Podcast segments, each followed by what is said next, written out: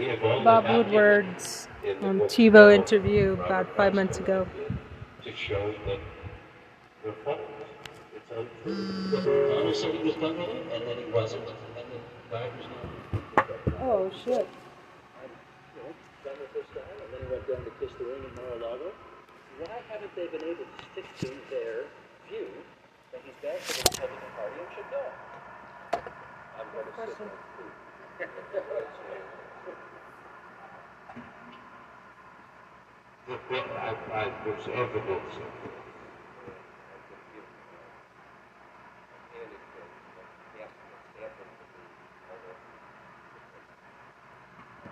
And uh, six months ago, I was invited to give a talk in Midland, Texas now. Midland, Texas is the oil capital of Texas. Both Bushes, Bush Senior, George W. Clinton.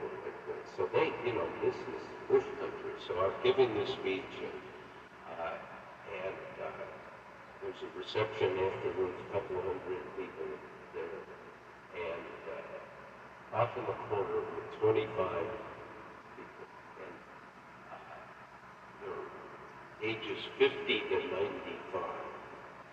And uh, they're asking me questions. I'm trying to answer. I said, and it, it went on so long. Let me ask you a question. How many of you think the 2020 presidential election was stolen from Donald Trump? Raise your hand. How many? In the wettest part of the red state, I'm guessing almost every hand of the room went up. Zero. And I'm just about on the floor saying, you know, Wanted to call the newspaper and say, no, and I I, and I Trump, what's going on? How many of you support Trump and are going to vote for him and want him to run? Raise your hand. Forty-five. Every one of them. Every, everyone. I mean, they couldn't get the hands high enough, even the ninety-five-year-old. For the sky. What are you inferring from that? I'm inferring from that that the pillar of Trump's candidacy, as Trump would like to see it, is the election was is not the pillar of the Trump that. they like him. They feel that. I remember in the Oval Office interviewing him. It's here on the tapes. We're in the Oval Office and we're talking about now. This is uh, 2019, 2020. So he's been president for three years, and it, it's stunning the way these interviews take place in the Oval Office because he brings in all of his 80 run. They brought in Pence, the vice president. Pence came in and uh,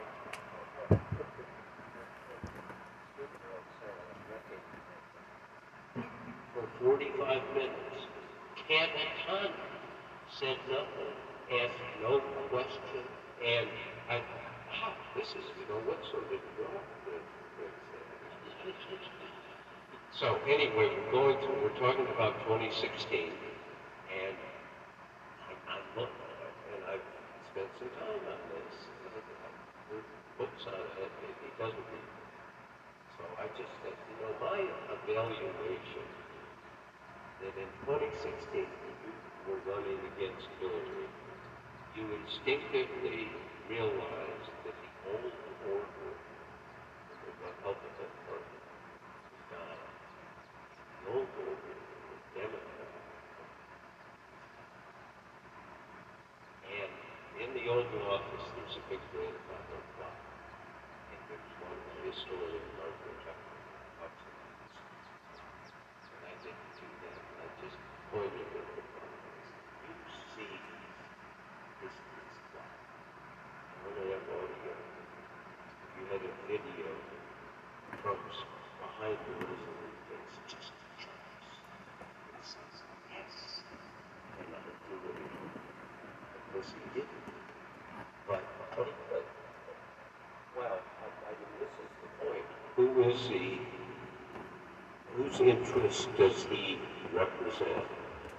And, uh, you know, what, how's the whole order in the Republican Party and the Democratic Party right now? Shaky, uncertain. Who are the leaders of the two parties in the United States? Biden's president, a lot of people, a lot of polls show the Democrats don't want him to. It's a jump ball, the Republicans are the Republicans. I think Trump is there, so. In fact, prescient enough the first time he ran to say we were one of the few people who said he can win.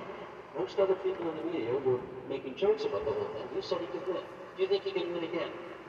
Yeah, of course he can. And uh, that's why we love the jobs we have as journalists because it's the anything can happen world, isn't it? Anything can happen. And so if it may happen. You know, uh, I, I wanted to, you mentioned Lindsey Graham. Senator from South Carolina. Right, big Trump supporter, but has been off the Trump train occasionally. So I'm talking to Lindsey Graham once. I think this was, you know, this was last year. And I said, I'm worried about our business, the media, that there's a perceived bi- bias one way or another. And, and he said something. He said, oh, don't worry about your business people have already written it off as another form of uh, What side there's a lot of people, well, it, it worries me. Me. And that's not, you know, that's not our job. Katharine Graham, the publisher of the Post during Watergate, great lady, uh, after Nixon resigned, wrote Carl Bernstein and myself a personal letter on yellow legal pamphlet. Not had more stationery than any 500 people in Washington, but she chose the yellow legal. Dear Carl and Bob. Now Nixon's resigned, and you get some of the stories. Quote, now don't start thinking too highly let me give you some advice. And that advice is beware the demon compulsive. Beware the demon compulsive. Why did she feel she needed to give you that advice? Because then and now pomposity exists not just in the media, but in uh, politics and movies and Wall Street in the United States. Uh, I may ask them, can you ask the bold, how many people, uh, and raise your hand, uh, how many people think that the demon pomposity is a big, big problem in America? Raise your hand. This is not like the first question. Only one hand. How many think it's not a problem? Yeah, so now, now what does that tell you? How about this? How many people think the demon pomposity is a problem in Canada? Raise your hand. As many hands go up. Almost as many. Yeah. How many don't think so? You, you- you got a few people. You've heard this said numerous times. Trump would say, if I were still president, Putin never would have invaded Ukraine. What do you make of that claim? Oh, boy. Uh, easier to describe the creation of the universe. uh, and, I- it's, it's a valid question. I, I fo- followed this closely because I, I think uh, the Ukraine war is the most important thing going on in the world globally. And uh, I think it's going to be in the history books for our grandchildren's grandchildren to read about. And it is tricky because Putin has got this idea I'm going to restore the old empire. Uh, Ukraine was once part of the Soviet Union, and we're going in that direction. And how do you, I, I think the first thought we have to have is why do we not have a world order in this country, in this world, I'm sorry, to stop something like that, to keep something like that from happening? What he is doing to Ukraine is savage, unbelievable. And you get you have to get into the question of why was he not deterred or stopped from doing that? What somebody told me who knows in the United States government that uh, Putin has lost two thirds of his army, either killed or wounded, lost. I mean, this was a this this was a. I'm sure it's a secret number, but that, and this was about three weeks ago, that Putin has lost 1,900 of the 3,000 tanks he had. I mean, he's destroying his army. He's destroying Ukraine, which, he wants back. He has made himself a pariah in the world. And uh, how, how do you keep this from happening? How do you do it? I think uh, Biden has done a really strong job of dancing that line of putting pressure, su- supplying arms. I mean, now I think Canada's, you're going to Yep. give four tanks, Thanks. Yep. right? Well, boy, After four having, tanks ain't ain't anything. Uh, well, Yeah, and- after having given a lot of stuff already. Yeah, the government and, of the day the say. United States is going to give 31, and Germany's going to give this, and you know somebody organized that, and uh, in large part, I think it's Biden who you know is kind of you know they're sitting at the poker table, see, you know, and every how much are you going to put in? How much are you going to put in? And everyone, everyone did, and that's important, but what what is the point? Uh, uh, Brent Scowcroft, who was an American national security advisor for a couple of presidents, one of the genius, the true geniuses in foreign affairs, once said in the 80s, he said, he said, deterrence is what is in the heads of your enemy leadership. I think that's true.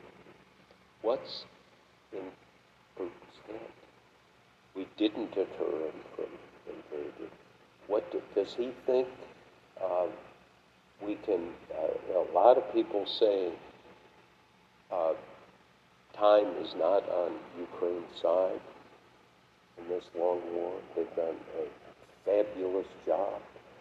Uh, it's absolutely amazing, but what happens in the coming months and when do you, when does Putin feel, you know, get, you know, sit all like this at, at there in the Kremlin and uh, just say, you know, we're going all the way. And all the way could be using a tactical nuclear weapon, which would change that day, should that happen, will mark, will be a pivot point in history. And uh, you can't rule it out.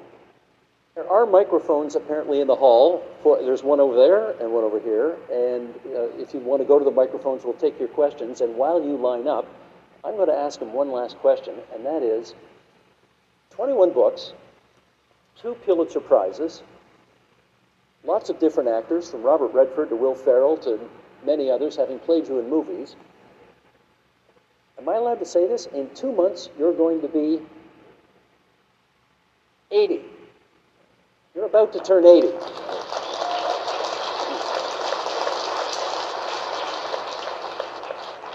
You know, I, You going to wait for the question or what? no, I, because what I want, I, I, I have so many doctors.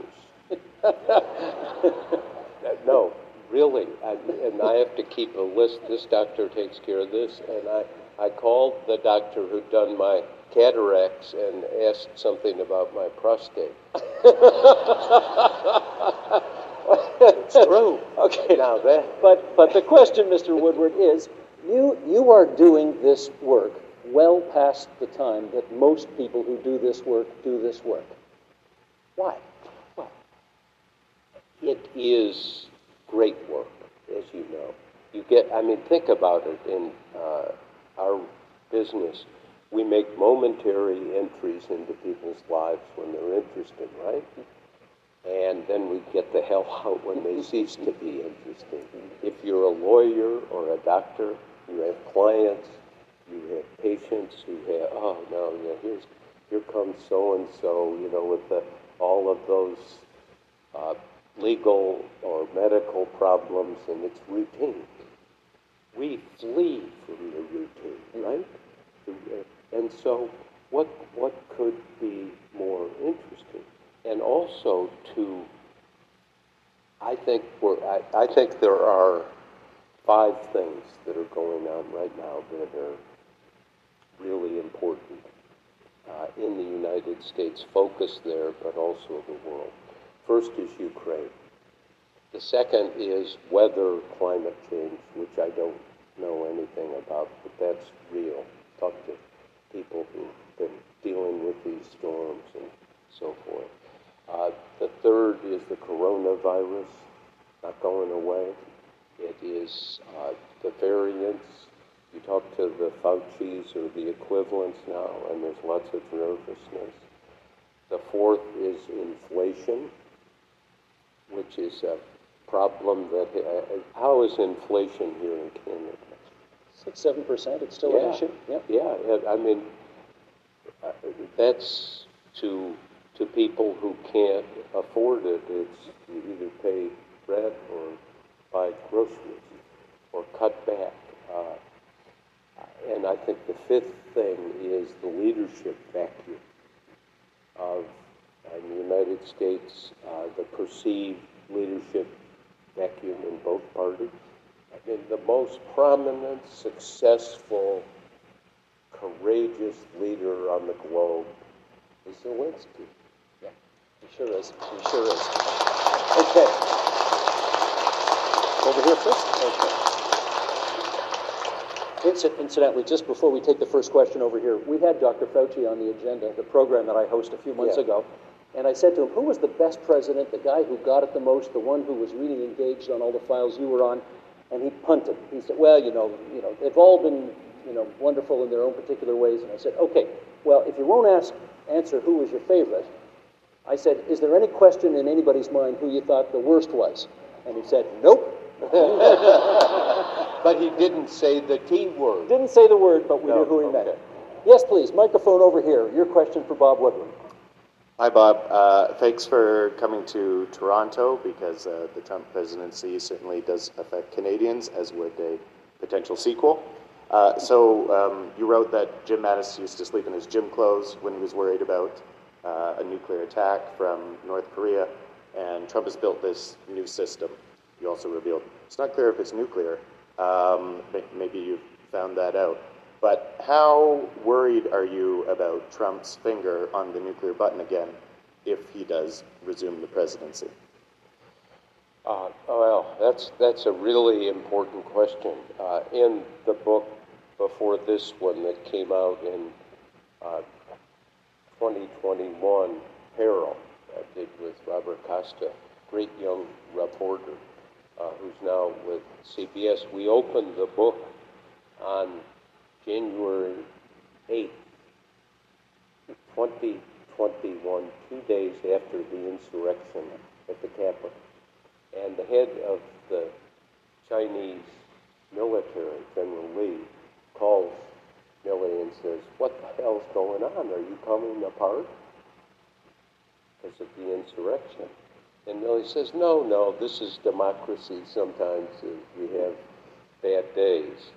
And then he puts down the phone, and this is the history uh, works in chronological order, and his aide comes in and says, Nancy Pelosi, the Speaker of the House, third in line for the presidency, according to the Constitution, is on the phone.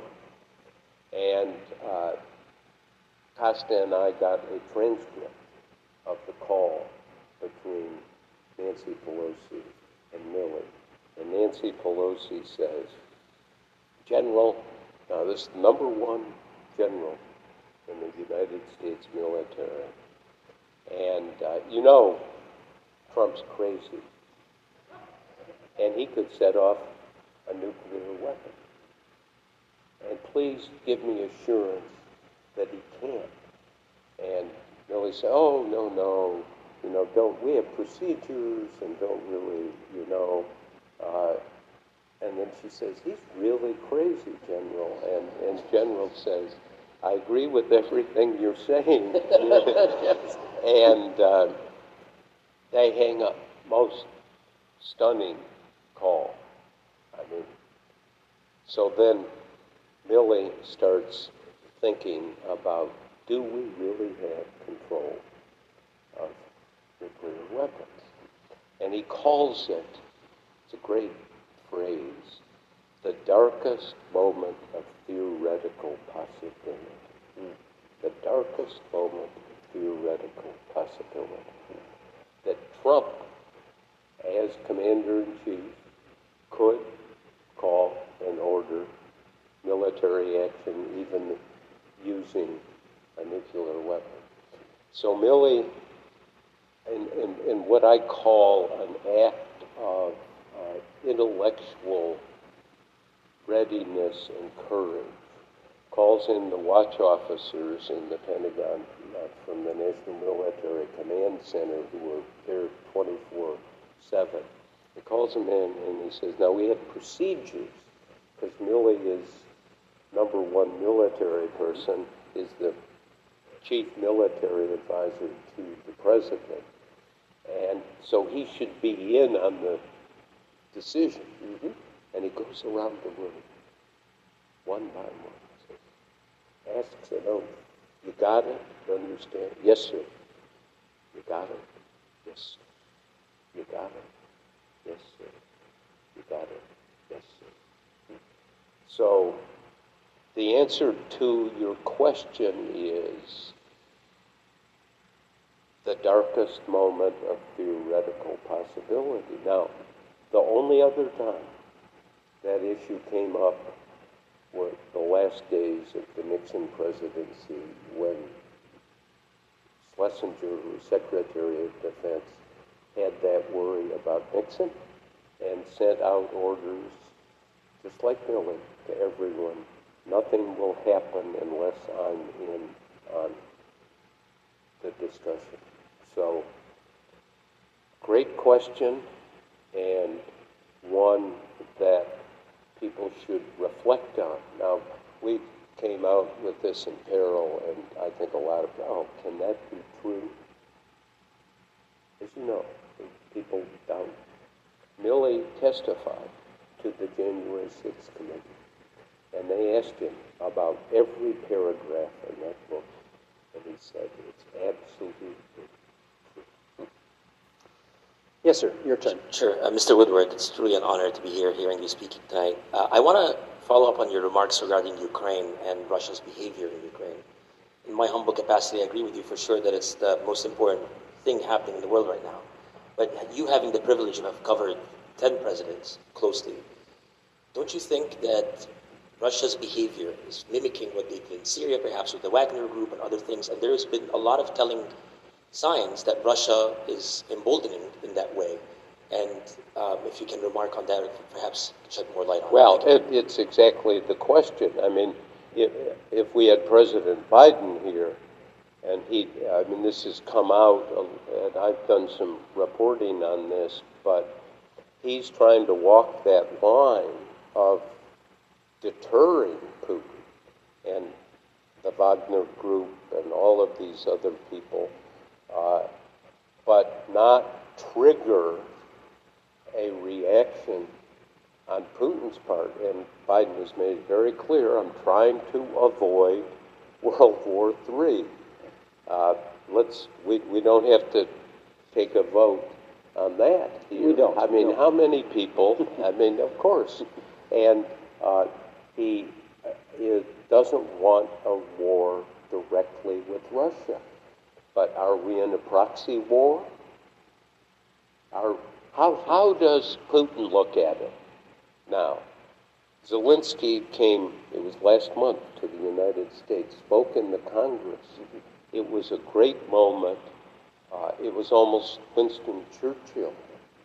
Uh, and he said, you know, uh, thank you, and we want more. And there was this kind of wonderful feeling in the United States of unity. And so, how do you think Putin looks at that? In the CIA, they have to analyze and try to figure out. Putin looks at that and says, oh, they've already declared war on me. Does that suggest that the American Congress should not have invited him to speak? No, no. But it suggests that we're living in a world where, where uh, on this situation of Putin and Ukraine, we are on uh, ice that's so thin you can't even see through it. Over here, please. Thank you very much. Uh, at one point during the dialogue tonight, Steve, you made reference to asking Bob, didn't you ever feel like telling Mr. Trump to shut up? And then in the presidential debate, Joe Biden did precisely that. what impact did you have think that had on the outcome of the election, and what was your reaction when you heard it? Uh, well, uh, I mean, I understand the feeling. but you know that I mean, this is the whole thing. You, you I mean, you you have to contain yourself. Uh, certainly, as a journalist, uh, people. I mean, you asked the question about why did Trump talk to me? Uh, in part because uh, he knew that I tried, strive for the reputation of being nonpartisan, that I want to listen, I want to understand. And uh, Biden is in a political contest. I, you know, I quite frankly had forgotten that Biden told him to shut up. Uh, but he, you're right, he did. Uh, didn't work. uh, you know, he's still. I, I mean, you know, it's not quite so bad that I wake up at night and think that Trump is right behind me shouting in my ear, See the hate? See the hate? What? You know what? And this goes to so many large questions about our education system and ourselves and our children. And uh, hate does destroy. And if you ever have you ever hated anyone? Actually, no. Okay, well, that's, I know you had to say that. It, it has But, the but added the, virtue the of being problem true. is, we get to, we, you know, some, get riled up and you really, you know, whether hate is the word, just feel utter contempt or something like That's that. That's different. Or, or dis, yeah, it, I'm not sure it's different. See, that's the problem, that we, we have given ourselves too often an emotional get out of jail free card, that we can let it rip. And we've got to find some way, not just in, individually, but collectively, to tamp that down if we can, and, and understand you know, what the job is that we all should have about uh, personal growth, personal self-understanding. I tell you, I work on that, but I'm not there. I swear. Over here, please. Good evening, sir. Thank you so much for being here. Uh, I used to be a journalist myself. I used to cover politics in Brazil. Never boring. Uh, but as you know, a few weeks ago, we have our own version of the Capitol invasion on January 8th. I wonder if you could comment on that, and also if from now on we're going, we'll be seeing this kind of event happen again somewhere else in the world. Yeah, that I, I don't. I, I've read about what happened in Brazil, and it uh, it has a really uh, ugly echo, doesn't it? Uh, but I, I don't have any more deal about that. But I, when you uh, raised that question, I, I want to uh, share this story because it, it uh, meant a lot just being able to watch something. Uh, maybe 10, 15 years ago, there was a general uh, the, who was chief of staff, head of the American Army, General Ray Odierno. And I got to know him. He was the commander in Afghanistan and, and Iraq and a revered figure in the Army. And each year he would have the new generals, one star, come, and there were about 100, 110 of them, come to Washington for seminars and discussions. And he'd ask people to come talk, and he asked me each for many years to come talk to the new generals about the media. And so I go talk about the media, and then Odierno would uh, take the floor, and big barrel of a man, and he walked down the aisle, and uh, generals. Now he's they've got one star, he's got four stars. You know, not he's not uh, demeaning them, but he's just reminding them he's got more experience than that. What's the job of the army, generals? And almost everyone would raise their hand. And I call in one general. What's the job of the army? And the one-star general, chief. The job of the army is to train, equip, and organize members, uh, people in the army to fight and win wars. And every Reasonable answer? reasonable answer. Then Odierno said, All right, generals, what's the second job in the army? What's the second job of the army? And everyone, generals, said, second job? Wait a minute, I did. No one told me. What, Is there a second job? And to do this silence. And oh dear, no, it's uh, generals. The second job of the army, and it may be the first job of the army, is to prevent war. And all the.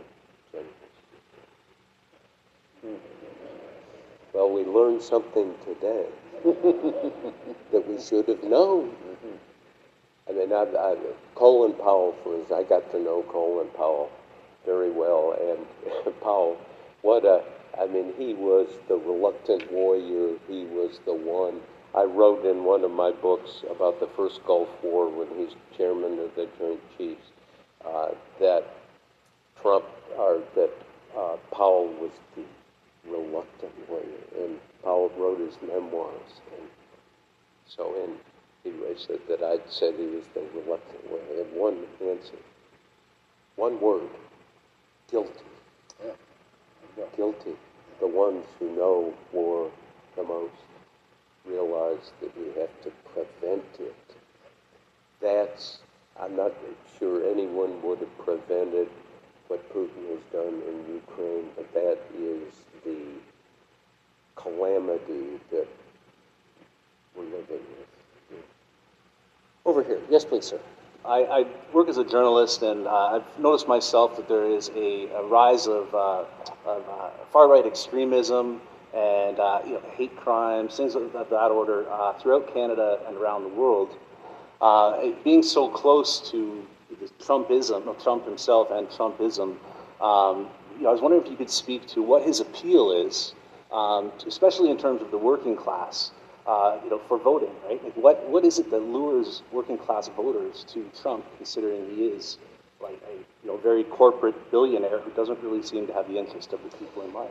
Yeah, well, that's, again, that's, uh, historians, psychiatrists are going to be studying this uh, for decades uh, and longer. Uh, Trump, you know, he has that, he, kind of found a voice of, you know, they're against me, they're after me. I mean, all of this in, in the discussions on the tapes, he'll say, the Russia hoax, Bob, the Russia hoax, they were, di-" and I, I would have to say to him, the Russia uh, interference needed to be investigated. You're right. This, uh, this is the Steele dossier that claimed uh, he had been in Moscow cavorting with uh, prostitutes was was garbage, and I had said that from a, a source I had in looking at the dossier itself. And I'd say so that was misused, but and you know he was just so I've been wronged. I've been cheated. I've and I think there are a lot of people. In fact, I, you know from polls, people in the United States feel they've been cheated. They're on the wrong. Uh, they've been wronged. But the notion that he would be their champion is unusual. Yeah, but if he found that voice, and th- and this is, uh, the old order was dying, and he presented a new order. Now, whether it was logical, uh, obviously, in many ways, it was not truthful, uh, but there. Uh, and anyway, I don't want to go back to what he did on the coronavirus, but you know, uh, I always tried to play it down. I don't want people to panic. Again, my wife Elsa looked uh, and said, "Well, let's see. Did presidents ever try to panic people in the United States?" And she found uh, FDR's fireside chats in the 30s and 40s. And if you go back and listen, I mean, it's it's gripping. Uh, I think I've got some in the tapes here of playing Roosevelt. Actually, you hear the scratchy uh, radio, and right after Pearl Harbor. And what does Roosevelt do? Said we have suffered. Does it? Does he say everything's going to be fine? Does he play it down? No. He said we are in a struggle for our survival. And did he say, I don't want to panic you? No. He said, I know you, every man, woman, and child in this country will rise to the occasion and do their part. And this is going to be a long struggle, but we're going to win. He mobilized support. Because of you, the people. And you listen to that. And uh, as Elsa and I listened, we realized if when Trump on that January 28th had been told about this crisis coming, the tidal wave, the forest fire that's going to be the biggest national security threat to your presidency, not Russia, not China, not North Korea, not Iran, but this virus. If Trump had said, ah, I have been presented, and I asked him at one point, it's in the tapes, did you realize that this was the leadership challenge of a lifetime? And he says, no. Just no. How sad. Because it was the leadership challenge and moment of a lifetime. If he had come and leveled with you, if he'd been one tenth of FDR and said, you know, I've been told this by people who know. I don't know whether it's true. He gave a State of the Union address a couple of about 10 days later, and he could have said, you know, there are experts. We don't, we'll see. He used to always say, one of his answers, well, we'll see. I don't know, but serious, wash your hands, socially distant. We're working on the vaccines, which is something he did a great job on, by the way. And if he just let the country into, not his mind, because that's so far, into the experience he had of these people coming in. I mean, read what I found out from them, and it's on the tape here, I kept going back to them. I kept calling Matt Pottinger, the Deputy National Security Advisor, at home through White House Signal. I call him at 10 o'clock. I just have one more question. What exactly happened him? You can hear him in his own voice say how the, they presented this to Trump. And it's exactly, I never have heard of a president being told, given this kind of graphic, powerful warning. And he ignored, and if he faced up to his duty, I mean, it's not just the president's, as a human being. You know, if I've got the, the, you know, something in my house that's a disease, and you're coming over, I would say, it's just a human gesture. Hey, you know, the guys came in and said, uh, it's going to be a tidal wave. I regret to say, but one of my jobs is to make sure we finish on time tonight. This is the last question we have. So, yes, please, this microphone here. Thanks so much for coming to Toronto. This has been super nice. Um, my question for you is if Trump's presidency or even his campaign took place during, you know, a pre-2016 political climate, like the, the old world as we're kind of talking about tonight, in your opinion, what single event should have completely sunk him? What, what, What single event should have sunk him? What, oh, yeah, no, but that's if history. Uh, you know, I don't know. And, you know, we, you can't turn the clock back. But this is a, I mean, uh, look, this is as close as I can get to. This is the Nixon tapes out of Trump's own mouth.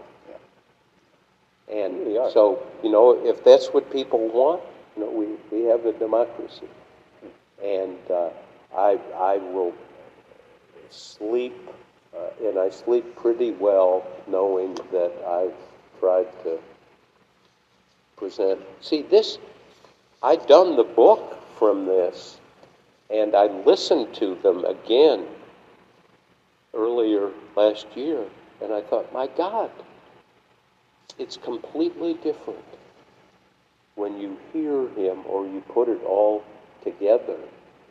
Go ahead, you've got something to read. Well, you know, oftentimes in your books, Mr. Woodward, you, you how do I put this? You don't go as far as you have gone in this book. You write on page 418, this is part of your conclusion. Now, two years later in 2022, I realized that I didn't go far enough. Trump is in unparalleled danger, you write. The record now shows Trump has led and continues to lead a seditious conspiracy to overturn the 2020 election, which in effect is an effort to destroy democracy.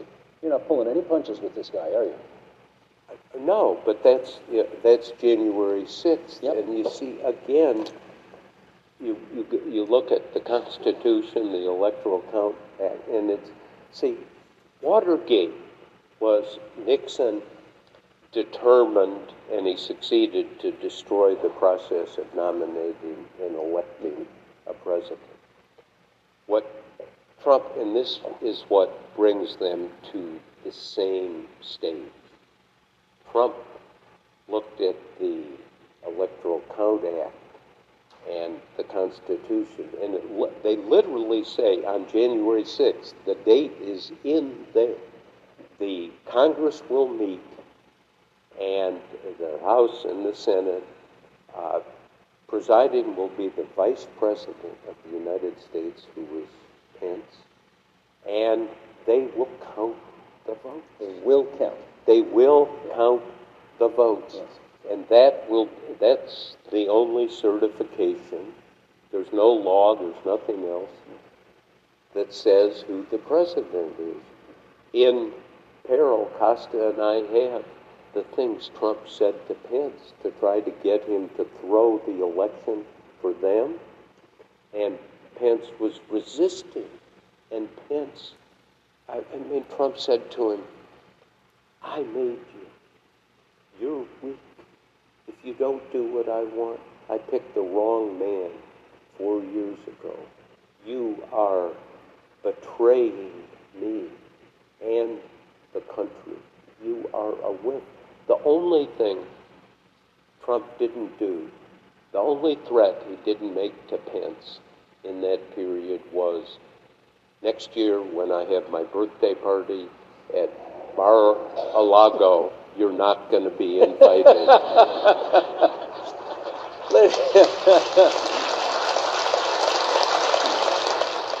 Just finally, you want to join me in thanking the legendary Bob Woodward for coming to Toronto tonight.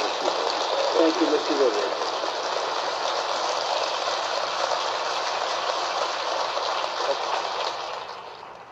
TVO Today Live is made possible by the generous support of the Wilson Foundation.